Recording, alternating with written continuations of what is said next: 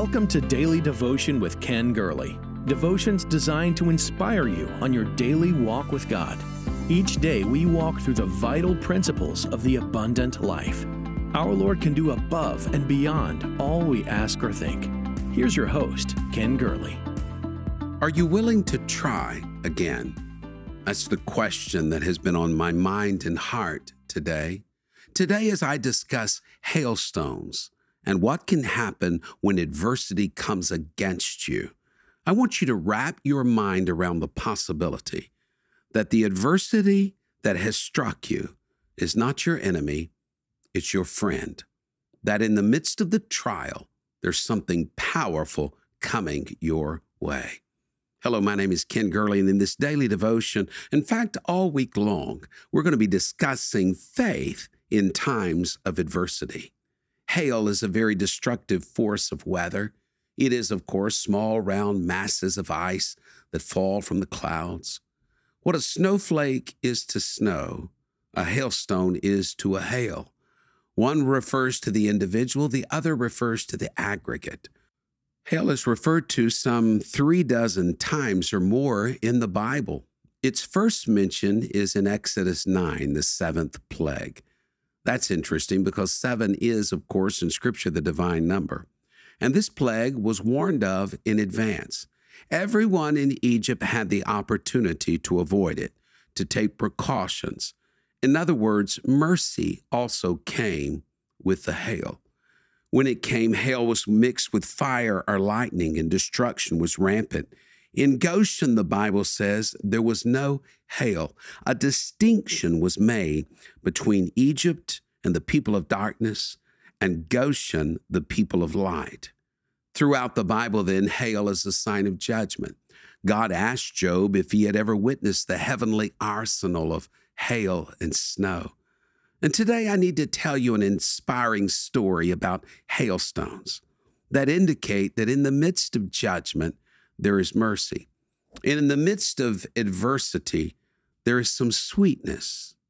We're talking about faith for those difficult times and for those moments of adversity. And we need to know that bad times will come.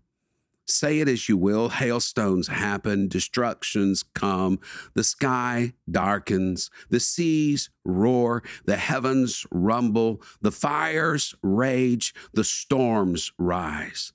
But bad situations come to each of us. The skies are going to darken. We will experience setbacks spiritually, emotionally, physically, relationally. The weights and cares of this life will pull us down. God is speaking to his people through the prophet Jeremiah. His people are in Babylonian captivity. They're sorrowful. Many would only know captivity and bondage their entire lifetime. Some would be born and die without ever seeing and knowing the joys and splendors of Zion. False prophets were running around telling people, it's any day now. Look up, get ready. God is going to bring you out. But God speaks through Jeremiah and says, Tell them, not so. You're not going to be getting out soon. Those false prophets are telling you lies. You will be here as prophesied for 70 years. For 70 years, you will not see Zion. For 70 years, you will not go up to Jerusalem three times a year. For 70 years, you will be under the cruel oppression of the Babylonians.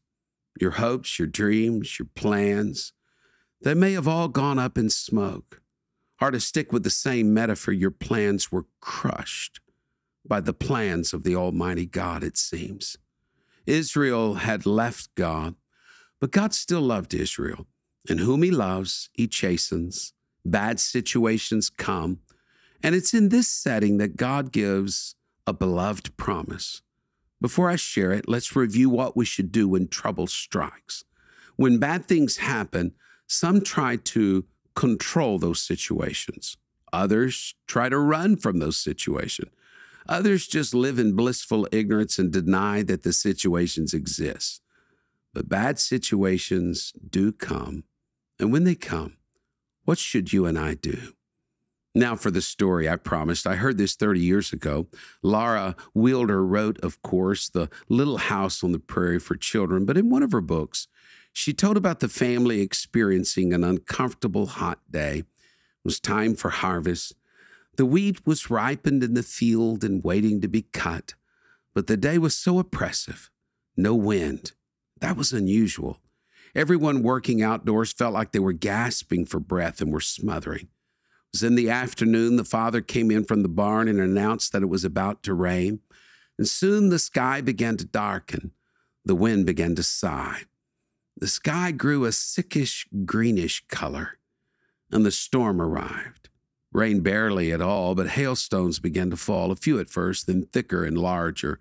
Some as large, she wrote, as hen's eggs.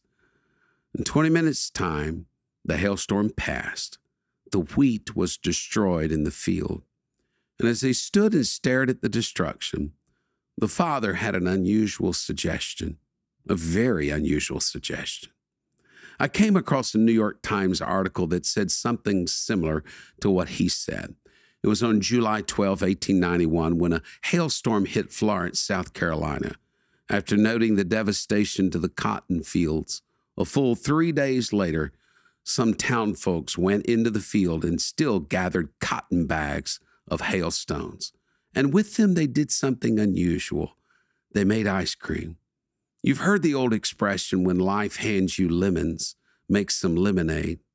Well, when life sends hailstones of destruction your way, make some ice cream with it. And that's what happened in the fictional story I reference that though your crops are destroyed, though your livelihood is threatened, though things aren't going as you think they should, adversity is not your enemy. It can be your friend. Take that adversity and make something good, worthwhile, and sweet from it. Make the best of hard times. How do you do that? I think it lies in this resolution I will try again. When faced with adversity, it begins with that simple choice I will try again. What do you do when bad situations come? Try again. I think you need to face up to the day you're living in, accept the reality of what you're facing. That's what the people of Israel wouldn't do in captivity. They were wistful, whittling away their time, hoping that it would immediately change. They say in the stages of grief that the first step in the process is denial. Some people never get beyond the denial phase. They get their minds so fixated and focused on something happening their way in their time, they can't see that God is up to something and busy doing something different and in His own time. Face up to it. Things have changed. The roof of the barn has been carried away. The job's not coming back. The relationship is over. My children have grown up. I can't treat them as children any longer. My world, my life has changed. Martin Luther King Jr. once said the ultimate measure of a man is not where he stands in moments of comfort and convenience, but where he stands at times of challenge and controversy. Don't deny, stand. Don't roll over, face up to the challenge. So here's a corollary thought don't get stuck in the past. You can't find another person on earth who enjoys digging into the past, finding treasures and jewels than I, but I'm not so foolish to think that I can live there. Don't be tempted to constantly go down memory lane and remember what once was but will never be again.